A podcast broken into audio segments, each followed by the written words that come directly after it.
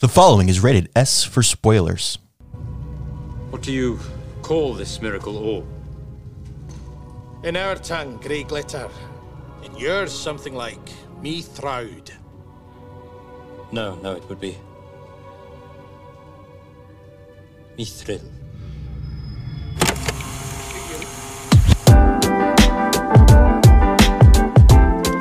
Hello and welcome to the Popcorn Hangover. My name is Alex, and today we are discussing Amazon's Lord of the Rings, The Rings of Power, created by Patrick McKay, John D. Payne, starring Morfydd Clark, Ismael Cruz Cordova, Charlie Vickers, Markella Kavanagh, Megan Richards, Sara Zwangobani, so many people uh, in this show. Today, I am flying solo, uh, discussing uh, a relatively controversial show, uh, in my opinion. I I feel like uh, either people really really love it or people really really hate it. Uh, my personal thoughts: I really really loved this show. Um, I was a little skeptical at first, particularly when the first two episodes dropped. I was uh, I was a little nervous, uh, especially just considering some of the other Lord of the Rings content we've gotten since Peter Jackson's original trilogy. To be honest, um, and I was I was worried that they were going to do lots of things wrong, and while they didn't do everything right, um, I do feel like they did most of most of the things uh, right, and I I really enjoyed it. Um, each week, I was r- highly anticipating the next episode dropping. Um, but I do understand some of the uh, crit- critiques and complaints that others um, have had about the show. So let's just jump into this episode and my thoughts on Rings of Power. Um, like I said, I was a little skeptical at first, but going into it, there were a few things that I was really looking for. Um, as a major Lord of the Rings fan, um, I I remember reading The Hobbit when I was in like the fifth grade.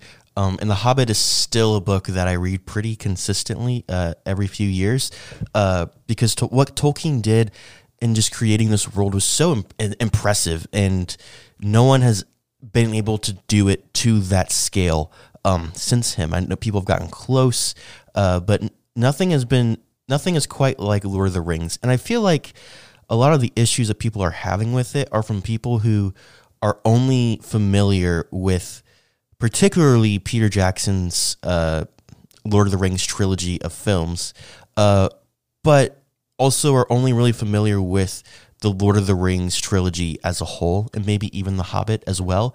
Uh, but there's there is so much more uh, to Tolkien in this world that he created. Uh, I remember in high school uh, we did.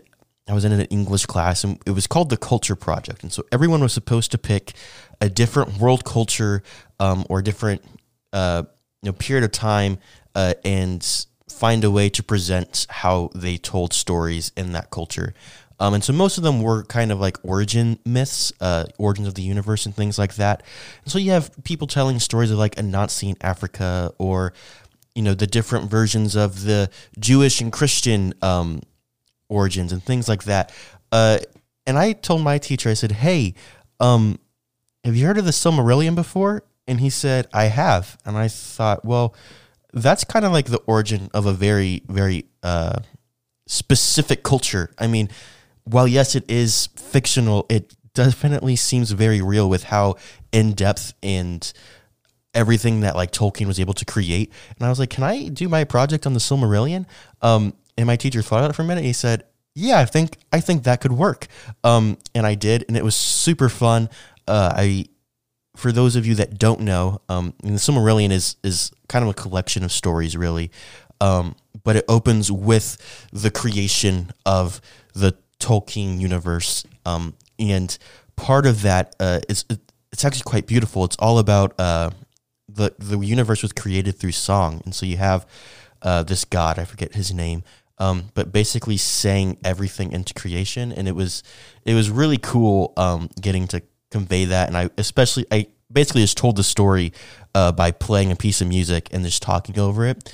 Um, anyway, I say all of that uh, just to say I'm a really big Lord of the Rings fan, and uh, with that, I had very, very high expectations uh, for this show, uh, especially considering that I did kind of have some knowledge of this time period and the, and the stories that they were going to attempt to tackle. Um, but there were a few things that caught my my mind right off the bat, um, and I feel like one of the biggest narratives around this show uh, is the budget. Uh, assuming that they do manage to release all five seasons that they are planning, um, it will be the biggest, um, the biggest budget show of all time. I saw somewhere that uh, I saw somewhere that if if they released all five seasons, they would be coming under just just under a billion dollars. But also, this season alone cost them five hundred million dollars. Um, and some other sources uh, are saying that each episode cost about sixty million. Um, guys, that's a lot of money. Uh, we've talked about movies uh, that had a smaller budget than sixty million dollars. Um, even Disney Plus, uh, Marvel, and Star Wars shows typically come in about twenty five million per episode, and those look like blockbuster films. Um, and this one had a very very large budget of sixty million per episode. And I was trying to like going into it, I was very curious as to how they were going to utilize that budget uh, because 60 million can mean a lot of different things. Um, there's this really great YouTube channel. I'll try to link it down in the description below. I can't remember the guy's name, um, but he does this really great series of videos that he basically says this director at at three different budgets, and so he'll talk about how Nolan created, you know, following his first film for about six thousand, and then you have Memento, which he did for nine million, and then you have Inception, which he did for I want to say hundred and sixty million. Uh, you know, and how that he approached those three different levels of of, of filmmaking using different budgets. Um, and the th- reason I say Nolan in particular is because he's been very consistent with his style and the way that he approaches filmmaking just in general uh, starting with following and going all the way up until i'm going to assume oppenheimer when that releases in the next uh, year. Uh, and i i think it's very interesting how uh, you can look how different artists allocate their budgets towards different things. Um, and the other thing to consider as well here is that uh, this the standard is that you spend double your budget on marketing. So assuming that they spent 60 million per episode, uh, coming in at nearly 500 million for the entire series, we're looking at a, at a lot of money that they would have spent um, just on top of also marketing. Once you include marketing, you're looking at a ton of money that they spent on a show that every anyone gets just by having Amazon Prime. Uh, I don't pay for Prime Video uh, for Prime Video. I pay for it because it's also included with Amazon Prime, and I like two day shipping and all of that. Um, so I feel like Amazon does do a really good job at just this is way off topic, but Amazon does a really great job at really creating value in their subscription. Uh, you know, getting Prime Video, and I'm pretty sure you get like Audible uh, perks. There's stuff with like Twitch, and you get like free games, and you get Amazon Music, and like they really do put a ton of value uh, into their subscription model, which is greatly appreciated. Um, that's neither here nor there. Uh, but I'm just I'm curious at how how they're able to justify that, um, because it's hard. I feel like it, it's got to be hard to track exactly what services people are are using to what services it is that are really like pushing people to buy uh, a Prime subscription. Um, because like I said, I I use Prime Video solely because I have normal Amazon Prime for shopping and shipping purposes. Uh, and so I wonder how they're justifying that, and if maybe I don't know is is some of their like warehouse uh, profits coming, uh, some of some of the warehouse profits like being allocated towards making these these shows and these movies and things. Uh, that's something I really want to dive into more. And if you if you do know, please let me know. Uh, yeah, it's a massive budget. Uh, wow, I went way on a tangent there. Uh, back to the topic at hand. The way they allocated this budget was something that I went into and was really uh, was really cognizant of as I was watching the show. Um, and what they did with that budget was m- immediately made aware to me in a few different scenarios. Um, for the majority of you that I assume don't know, uh, a lot of film budgets um, when they're being you know written down, you have your top of the line budget and you have your bottom of the line budget. Um, and top of the line, I guess you could summarize as saying are the people who have the most direct creative control, uh, which I don't totally agree with, but I, I think that's I think that's the best over all encompassing way to say that. Um, so top of the line, you're going to look at your directors, your your screenwriters, your actors, things like that. The people who are kind of the face of the movie, really. Um, and with that are going to be the most expensive, typically, um, to to hire and to get to work on the film. And then you have your bottom of the line, which is all of your lesser, quote unquote, lesser stuff. So your editors, your cinematographers, your crew, grips, gaffers, all that jazz. Um, and so it's interesting when you look at different films, which do they prioritize. Do you prioritize your top of the line? Do you hire the best writers, the best directors, the best actors, or do you do you go more bottom of the line? Um, and do you focus on getting the best cinematographer or the best editor or um, in this case, the Rings of Powers case, one of the things that they did was they spent a ton of money on the bottom of the line, and specifically in the art department.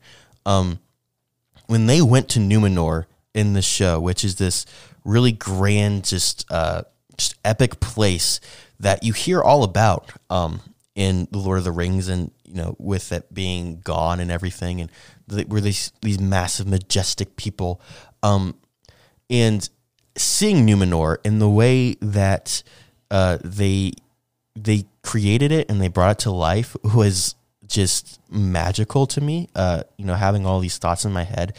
Um, but the art department, I think, might be the the MVP of this show. Um, in my opinion, uh, as a whole, I think this is the most beautiful thing I have ever seen. I feel like you can you could screenshot any frame from this show and put it in a frame and it would be the best piece of art you have in your home. Like it, everything just looks so good and I I was constantly trying to figure out what it was. Um, and I couldn't quite put my finger on exactly what it was that they were doing that just made everything look so grand and magical and just quite frankly beautiful. Um, especially considering a lot of it was CG. There was a ton of CG in this show, um, and a few times it was it was noticeable, and it wasn't amazing.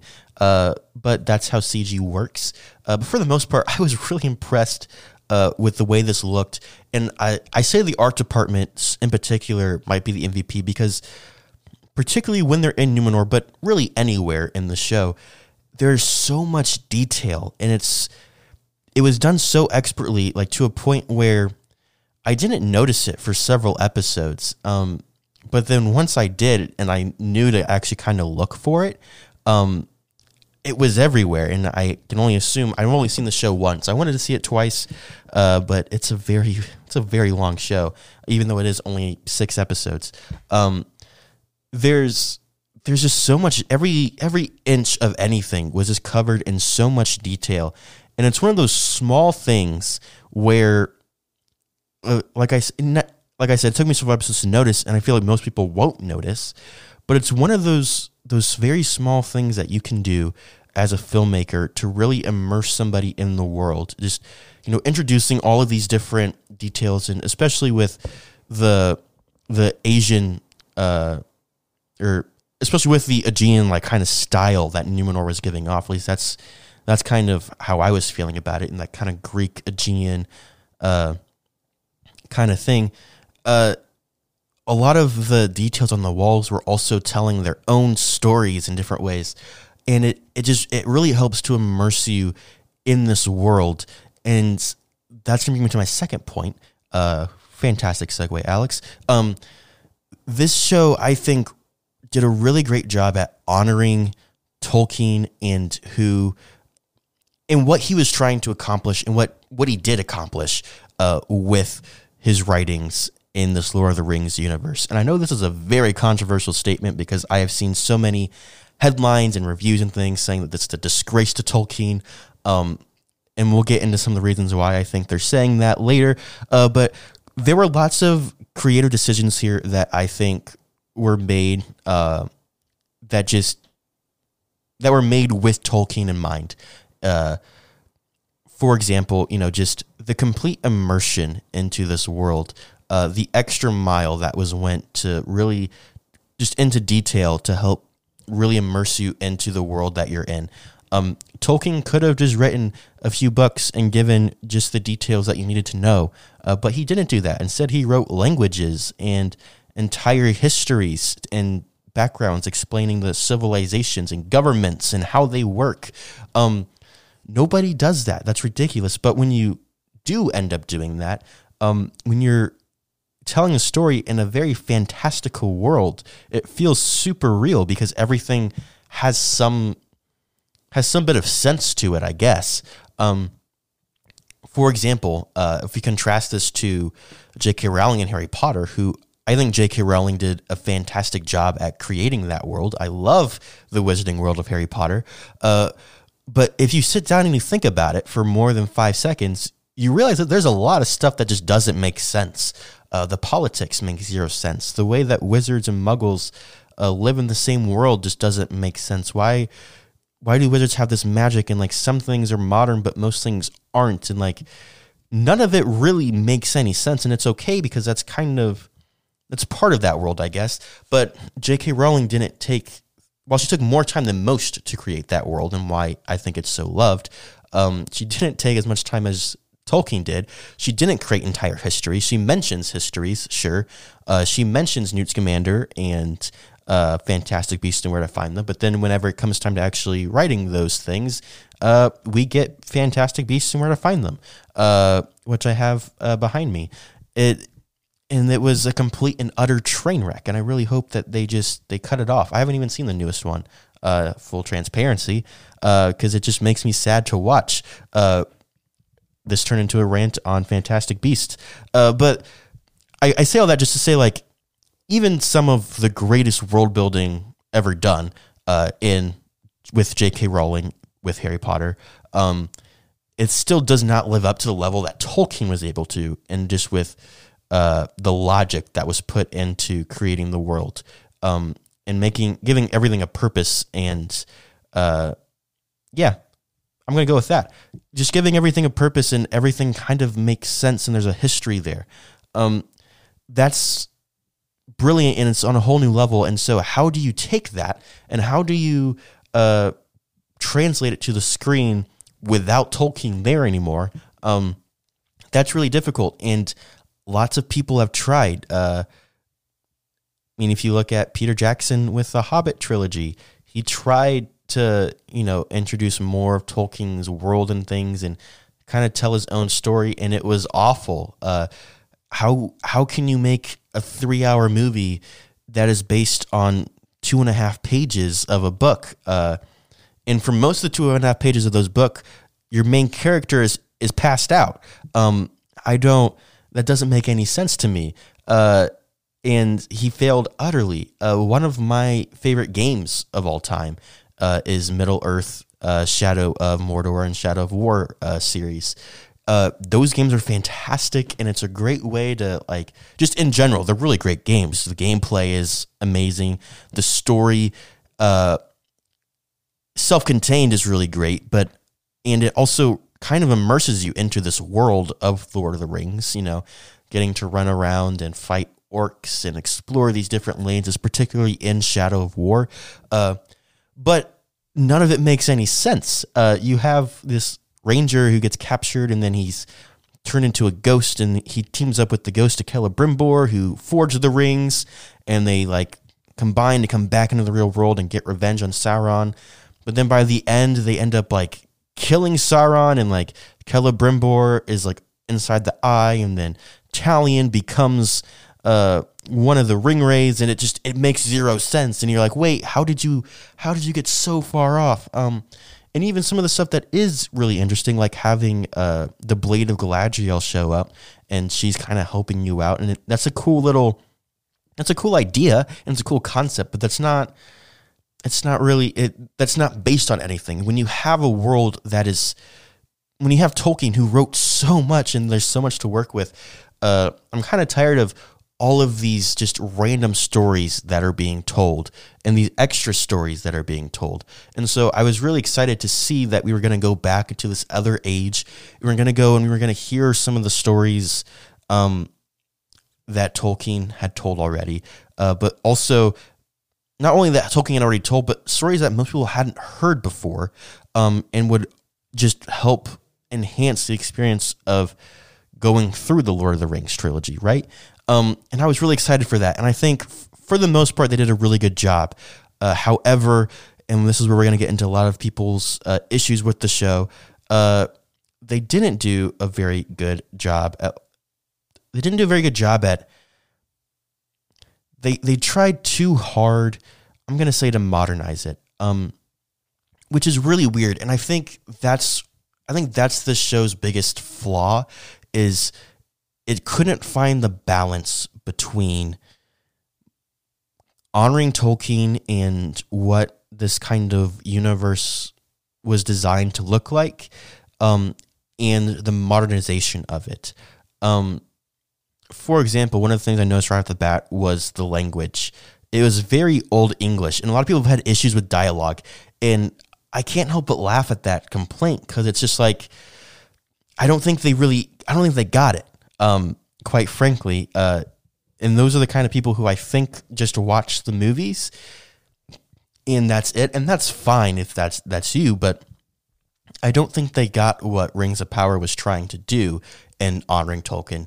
Um, I think the Old English again helped to immerse you in the experience of what this world is. Uh, I didn't find it very distracting at all, and I think it could have easily been distracting. Um, but I thought I thought it was just a nice, subtle detail that enhanced my experience uh, and also felt like the world that I was in, um, in the world that Tolkien created. But that is kind of the complete opposite of modernization. Uh, you know, uh, some people may have been turned off by it. I know of people who uh, got used to it, but it was a little distracting at the beginning. Um, and I totally, I totally understand that.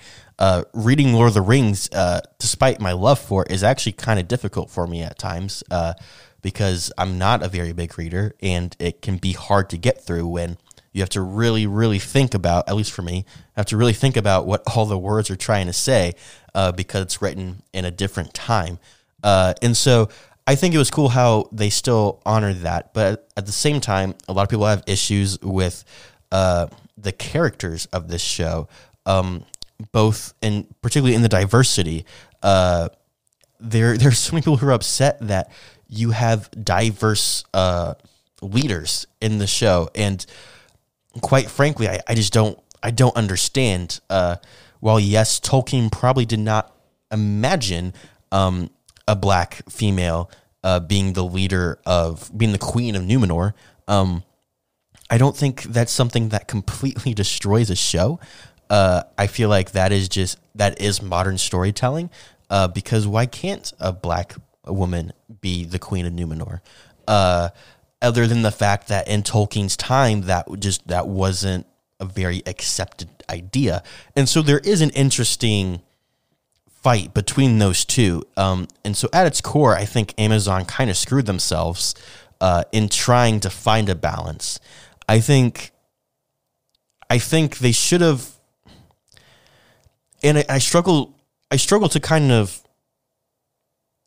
I struggle with trying to decide if they made the right choice or if it would have been better for them to lean more towards one direction or the other.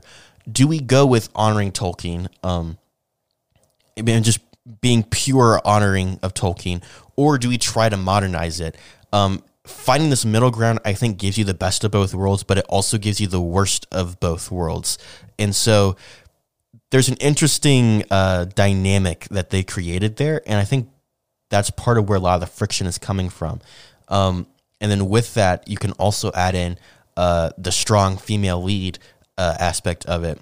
Uh, when you think about it, uh, you have Galadriel, who is very different from the Galadriel that we're all used to seeing in the Lord of the Rings. Uh, and people have complained that uh, she isn't like she is in Lord of the Rings, but people forget that elves are immortal and that there are thousands of years uh, in between these these things. There are totally different ages.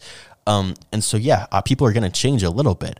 Uh, but people really did not like Galadriel uh, because, but she was written that way because she was a strong female character and needed a strong female character.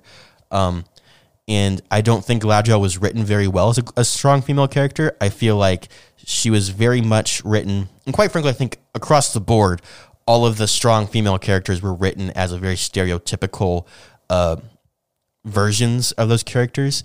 Uh, if you want to know how to, if you want a, a good example of a very well written strong female character, uh, Sex Education uh, and the character of Maeve uh, is the perfect example. Uh, you know, just because you're strong doesn't mean you have to be. Quite frankly, doesn't mean you have to be an a hole all the time. Uh, you can still have emotion and you can still be a person uh, and also be strong. Sometimes that emotion can be what makes you strong. Um, and I think across the board, a lot of the strong female characters in this show were very cookie cutter. You know, you have Galadriel, you have um, you have Nori uh, in the Harfoots, uh, you have the one healer lady from the village, and there there were a lot of people who.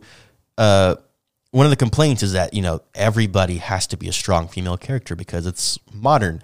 Uh, I don't understand why that has to be a bad thing, other than other than it's very clear that uh, they were written very specifically to be strong female characters, and with all of the things that are going on, I don't think there was enough time to do that um, super well like it was done with Maeve and sex education. Um, and it's something that, again, th- that's a more of a modernization kind of thing, but also like Tolkien did believe in that as well because you have characters uh, in Lord of the Rings who are very strong female characters. I mean, Galadriel, uh, I would say, is a pretty strong female character, but also you have Eowyn from Lord of the Rings, who is a very strong female character. Uh, while yes, she does have her issues, and she's kind of uh, she's very much feigning for Aragorn's heart. Uh, she's still not like she she still has a spotlight. I mean, she has one of the most badass lines ever. I mean, pulling out the helmet and saying "I am no man." Uh, that is the most like feminist thing of all time, uh, and that's in there. So I don't I don't understand that argument, quite frankly. Uh, I don't completely agree with it, but I do want to transition, uh, and it's something I hinted at a second ago uh, this one of the reasons I wanted to get this episode out, even though I am you know here by myself, um, and I'm definitely not the most qualified to talk about uh, a show like this. I wanted to get this episode out this week, uh, slight tease for next week, uh, because I know that we're going to be referencing this episode quite a bit next week. Um, and that is due to the structure of how this story was told. Um, I've said it before, and I'll say it again my biggest issue with modern TV is the need to tell multiple stories within this one show. Um, and it's, I find it extremely frustrating. And sometimes I might be really interested in one, maybe even two aspects of a show. Uh, and I don't care about the rest, but I still have to watch them and I still have to try to be invested in them uh, so I can learn more about what's going on in the stories that I am invested in. And so I feel like something that a lot of shows are struggling with right now, um, and this is my personal opinion, it's why I I struggle to watch shows, quite frankly, um, is the balance of keeping me invested in every aspect of the show and all of the side arcs that are going on. Um, it's one of the reasons that I think. Uh, it's one of the reasons that I think sex, education is so good, particularly season one. Um, while there are lots of side stories, uh, they did such a good job at getting me invested in all of the characters uh, that I was okay with branching out. And as the seasons went on, the show definitely did uh, go astray in that philosophy. And we did, especially in season three, got a little crazy with all the things that were happening. And it did get to a point where I wasn't so invested anymore. And I just wanted to get back to some of the main, the main crew. Uh, for the most part, did a fantastic job. Uh, if you go back, one of the greatest shows of all time, I think, just in general, uh, would be Breaking Bad. I think a general audience would say that that is one of the greatest shows of all time. Um, and Breaking Bad uh, is through throughout the entire show about one story. It's about Walter White. And sure, sometimes we might we might go astray. We might explore something going on with like Jesse or his wife or whatever. But at the core of the show, but all of those side stories are serving the core of the show, and that is Walter White's journey into becoming uh, a meth lord. Uh, sex education season one in particular you have all these side stories but all of those stories are in service of the primary objective which is the relationship between otis and maeve. Uh, and then and i'm not saying that that is the only way that shows should be done uh, while it's definitely my favorite uh, probably because it's more it's more movie like i feel like i think one of the ways that shows should be surprisingly aren't used often enough in my opinion uh, is ways to tell a grander story than what you can tell in two hours, like you can with a feature film. Uh, you know, with that, like you can explore these other characters, but if you took the primary stuff, if you took the primary uh, goals and everything, you could probably still create a feature film there. But having that that extended runtime, multiple episodes, uh, you can explore a few different characters and things and bring them together, and you can everything can kind of just take a little bit longer and it can feel a little more natural at times. Uh, but I'm not saying that things have to be done in that way. And I think a good example of that would be, would be Better Call Saul. Um, and I think that in general, right there, is just. Uh, I think mentioning Better Call Saul after just talking about Breaking Bad is just an example of uh, Peter Gould being a fantastic storyteller. Uh, but Better Call Saul, like one of my biggest complaints with that is that you kind of throughout the show you have these stories of the stuff going on with uh, Jimmy slash Saul, but you also have the stuff going on with Mike and Nacho and all of this drug stuff going on, right? And so you have two very different things, and neither one of them really serves the other. Um, sure, a few times every season, the two kind of cross over and they're able to. Uh, sure, a couple times a season, like the two will cross over and they're able to help each other out and they're able to push each other's stories in different directions. Uh, but the two stories, quite frankly, don't really serve each other. They're all pretty independent. You could have two different shows um, about these two different characters and would work just fine. Um, both of them would work just fine. I think they would both be great, actually. Um, but they are put together because, as a whole, it is it's a prequel to Breaking Bad and it's in this universe. And so I don't know if the only reason it works is because it is a prequel. Um, and maybe that's why, but I also think that one of the reasons it's okay is because I am so invested in both stories.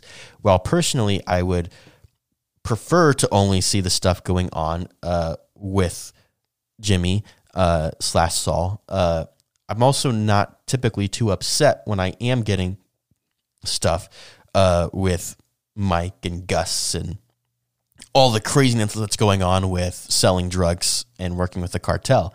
Uh, and so, like, there, there are different options, different ways you can tell stories. But I think a lot of shows now get a little carried away um, and they try to do the mul- multiple things. And so they try to have one central idea, uh, like that, like the first structural TV structure. Uh, I like the first TV structure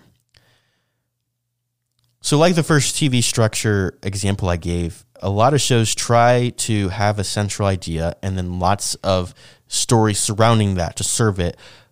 But they also have a lot of thing. A lot of those side stories have nothing to do with the central point. Kind of like Better Call Saul, that second example I gave. And so, when you put the two together, it does not work very well for me at all. Um, and I could go. I mean, most shows are like this now, and I just I don't care. And quite frankly, uh, Rings of Power on the surface is a lot like this. You have, especially in the first two, at the start of the first two episodes, I was really concerned because you have all of these different stories that, quite frankly, have nothing to do with each other. You have the stuff with the Harfoots, and then you have Galadriel and her mission, and then you have the Numenoreans, and then you have Elrond and the dwarves, and all of this stuff is happening all at once. And while it's cool and I'm invested in a lot of it, um, and while it's cool, it doesn't it doesn't really work together very well.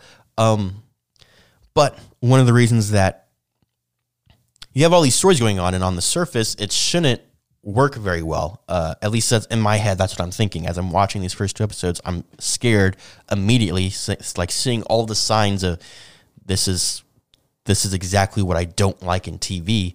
Um, but uh, they did a few things that made it okay. Number one, uh, I was immediately invested in the characters and their missions and what was going on.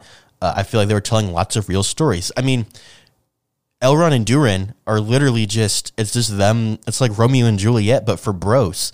Um, they they just they're just bros and they're trying to work it out. And also like they discover Mithril. Um, and then on and then you have you know this nice romance with uh, the one elf and the one medic chick um, you know and they're trying to save their village and then you have Galadriel, who's working with this really crazy dude who's totally not Sauron. Um, and they go to Numenor. Numenor is really cool. And you have a lot of really great individual stories uh, that on their own work really well. And quite frankly, if this show was completely structured like a majority of them, and all of these kind of side arcs didn't have much to do with each other, uh, you could make this an anthology series, I think, and then just tell these individual stories. Um, and at first, I thought that it should have been an anthology. Uh, but as the show progressed, uh, I quickly realized that uh, there were little lines and, and, threads that were going to be connected as the show f- progressed. And I think when those threads did connect, it only made the store, the individual stories better. Each of the s- individual stories were all serving each other. And I think that was really, really cool. Um, when we got to episode six, uh, Udun, which I feel like has to be everybody's favorite episode. I mean, come on. The episode was fantastic. It kind of felt like a finale to Stranger Things, where all of these side arcs, because Stranger Things does kind of the same thing, really. Uh, just about just about every season, you have all of these different stories that have nothing to do with each other, um, and then at the end, uh, typically like the penultimate episode, they all come together and it all kind of all the threads tie together. And then you get the finale where it all you know ends. Um, and Udun uh, episode six definitely felt very similar because all of a sudden you have all of these stories uh, coming together. Uh, very, at least for me, a little unexpectedly. Uh, it made sense, uh, but as I'm watching, I'm thinking, oh, this is going to connect here and this is going to connect and now all these characters are going to meet and they're going to interact uh, but at the same time they were still able to keep the at the same time each character was still going on their own journey and so we're still able to explore those individual journeys but now that they were together they were able to help each other and push each other into the different directions that their story was going in uh, and that was really really cool uh, and I I loved it, and I wish more shows would do something like that. Uh, you know, Rings of Power and Stranger Things are two perfect examples of having very separate stories that tie together really well. Um, and it's just done brilliantly, quite frankly. Uh, and I wish more shows would do that. Now, Rings of Power did not do this perfectly. It was done really, really well uh, and I really liked it as a whole. But it was not done perfectly because you also have this side arc with the Harfoots, um, and I get it. Hobbits, everyone loves hobbits. They're famous. They're really popular. Uh, I didn't. I don't need to know the origins of the hobbits and how they used to be Harfoots, and particularly with a story that has nothing to do with anything. Now, this is only season one of potentially five. So maybe this story uh, will come into play a little more, especially with whoever this wizard is. My guess is Gandalf, but there's also pretty good arguments that it might be Saruman. Uh, so I'm sure it'll come into play later on in later seasons. Uh, but for season one in particular, it was just I I was never super excited for the Harfoots. I was always entertained. It always looked really beautiful. It was kind of it was cool to see a different culture um, within this world. Uh, but as a whole, I didn't care for the Harfoots, and I could have I could have gone without that entire story arc. Um, but considering how much was going on, uh, and how how sometimes and how the writers of the show recognize that if we don't have time for the Harfoots, we're not going to push them in. Like in episode six, Udun, uh, I don't think we go into that story at all, uh, and that's good. It focus on story, not on maintaining uh, a certain not focus on story, not trying to make sure we're giving every individual story arc time in each episode. If it doesn't deserve the time, or if the time isn't needed, then let's not give it that time. Especially with episodes that are pretty much feature length. Um, you know, coming in at well over an hour uh, every time. Uh, now, I want to wrap up the show by taking a second to dive in a little bit into uh, honoring source material. That was initially kind of the idea uh, behind a second segment, but I feel like it's just me, and so let's just we're just gonna make it all one big segment because I can do that. Uh, as I've gone through, I mean, uh, you can't help but compare, uh, you know, live action adaptations of books and writings and things to the source material. It's it's going to happen, um, and I feel like at a certain point Now I'm going to tie all of this up together uh, with with.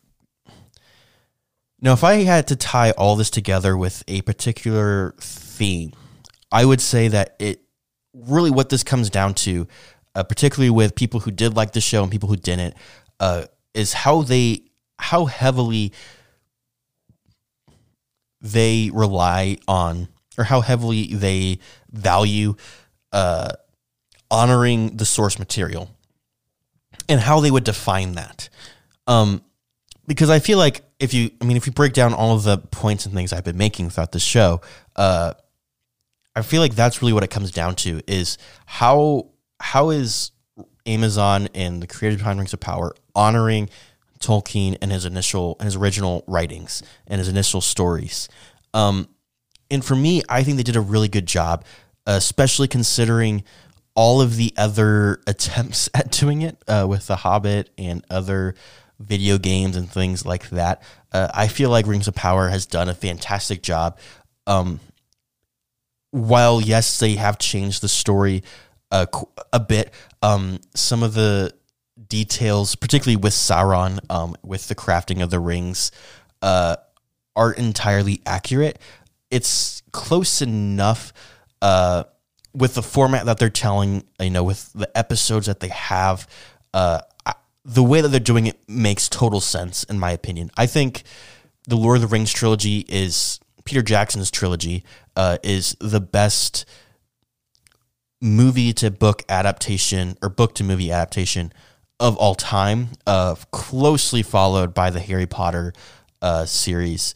Um, and I think Harry Potter is a much better example uh, because with Peter Jackson's extended cuts, I mean, you get a vast majority of those books, um, except Tom Bombadil. That's the greatest cinema sin of all time. Uh, but besides the lack of Tom Bombadil in Peter Jackson's trilogy, uh, it is fantastic. Uh, but I think the Harry Potter series is, is a better example uh, because those movies are a lot shorter and a lot and a much more normal uh, Hollywood blockbuster movie length. Uh, because while yes, there are things that you can't include, and because of that, the books are always going to be so much better than the movies. Those films are fantastic, particularly the first three, uh, because those stories are so quote unquote basic. Uh, they're very simple stories. There's not a lot going on. Uh, the those books are relatively short. They're the three shortest of the series, and so they're able to fit a lot more in.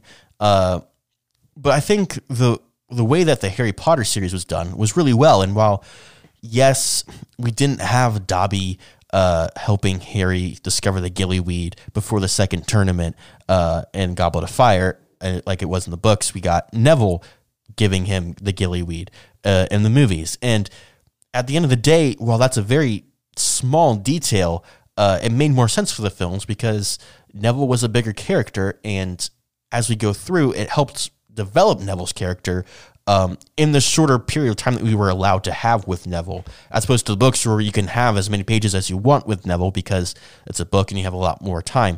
um, Dobby, quite frankly, isn't as big of a character, um, as an important of a character, I suppose, as you go on. Um, and please don't yell at me. Uh, let me elaborate further. Uh, Dobby's arc is is able to be conveyed throughout the films uh, with his two appearances, I want to say. Um, first in Chamber of Secrets, and then later uh, in Deathly Hallows Part One. Um, you're you're still able to get the uh, the impact of what of why he's in Deathly Hallows Part One. I don't want to spoil it for anybody who uh, is potentially hasn't read it or seen it yet, uh, which is a little sad if you haven't. But you still get that full impact. But when you see Neville grow throughout the films and you see him, you know, kind of taking a lead and and you see him showing his strengths and kind of seeing where he might be getting his confidence from, that really helps to build up in the last film where all of that kind of comes to conclusion and Neville has his own side arc. And so like well, it isn't very accurate to the books um, in that regard, uh, they did make certain changes that allowed them to tell a better story in the film format. Uh, and I think that's something that people forget a lot. I think a lot of times people just immediately say it makes sense. The book is really long. They only have two hours for the movie, so they're going to change things. Uh, and yes, that's true. Uh, and that is also what I'm saying. It's a little more. Uh, there's a little more depth to that. Um, you know, there's you have to tell the story that a movie uh, gives you the opportunity to tell. Uh, and sometimes you can go a little crazy, like uh, with the Lightning Thief, for example, and you just completely go off your rocker and you tell a completely random story that has nothing, really has no relation or correlation to the books at all. Um, I think you know book to film adaptations can be really difficult, um, just in determining how can you use film to elevate what uh, what the initial source material was trying to convey. And I think that one of the ways that Rings of Power was able to do this, um, again, like with the detail, like books can tell you that this place is really great, but actually seeing the the vast just beauty of Numenor and, and all of everything that comes with that uh, is so much more impactful. And you can do so much. You can do a lot of different things in a film format, and you can kind of take some liberties in there and create something that looks really cool uh, to help uh, to help uh, convey what the book and the initial source material was trying to say. And so I think Rings of Power did a really great job at at adapting the source material to the film film slash TV format. Um, a lot of people disagree with me because it's not entirely accurate, uh, but I think that's okay. I don't think you need it to be entirely accurate. Um, as I said, Tolkien was from a different time, and so introducing diversity and strong female characters, I, I don't see that as a bad thing. I, I think that's fine. Uh, we love more diversity. Uh, I don't think it matters if a character, what the character. I don't think the color of a character's skin really matters in the grand scheme of things. It's it's the character's journey. Um, and if they want to make it more inclusive, then go for it. I don't I don't really mind too much as long as it's not hurting the story, which in this case it absolutely didn't. Um, so yeah, I think I'm going to wrap it up there. Uh, if you couldn't tell, I really enjoyed Rings of Power. Uh, but I am curious because there is, like I said at the top of the show, this seems like a very controversial show. Uh, what were your thoughts on Rings of Power? Did you like it as much as I did? Did you not like it so much? Why or why not? Uh, let us know on all of the things Instagram, TikTok, Patreon.com slash the popcorn hangover. I gave a bit of a tease uh, earlier uh, in terms of story structure. I will say that next week we are going to be talking about another show uh, that is wrapping up. And uh, it is one we've talked about a bit on the podcast. Uh, and that's, I think that's enough of a hint for you. Uh, you can figure it out. Uh, with that, uh, yeah, that's all I got for you. Peace.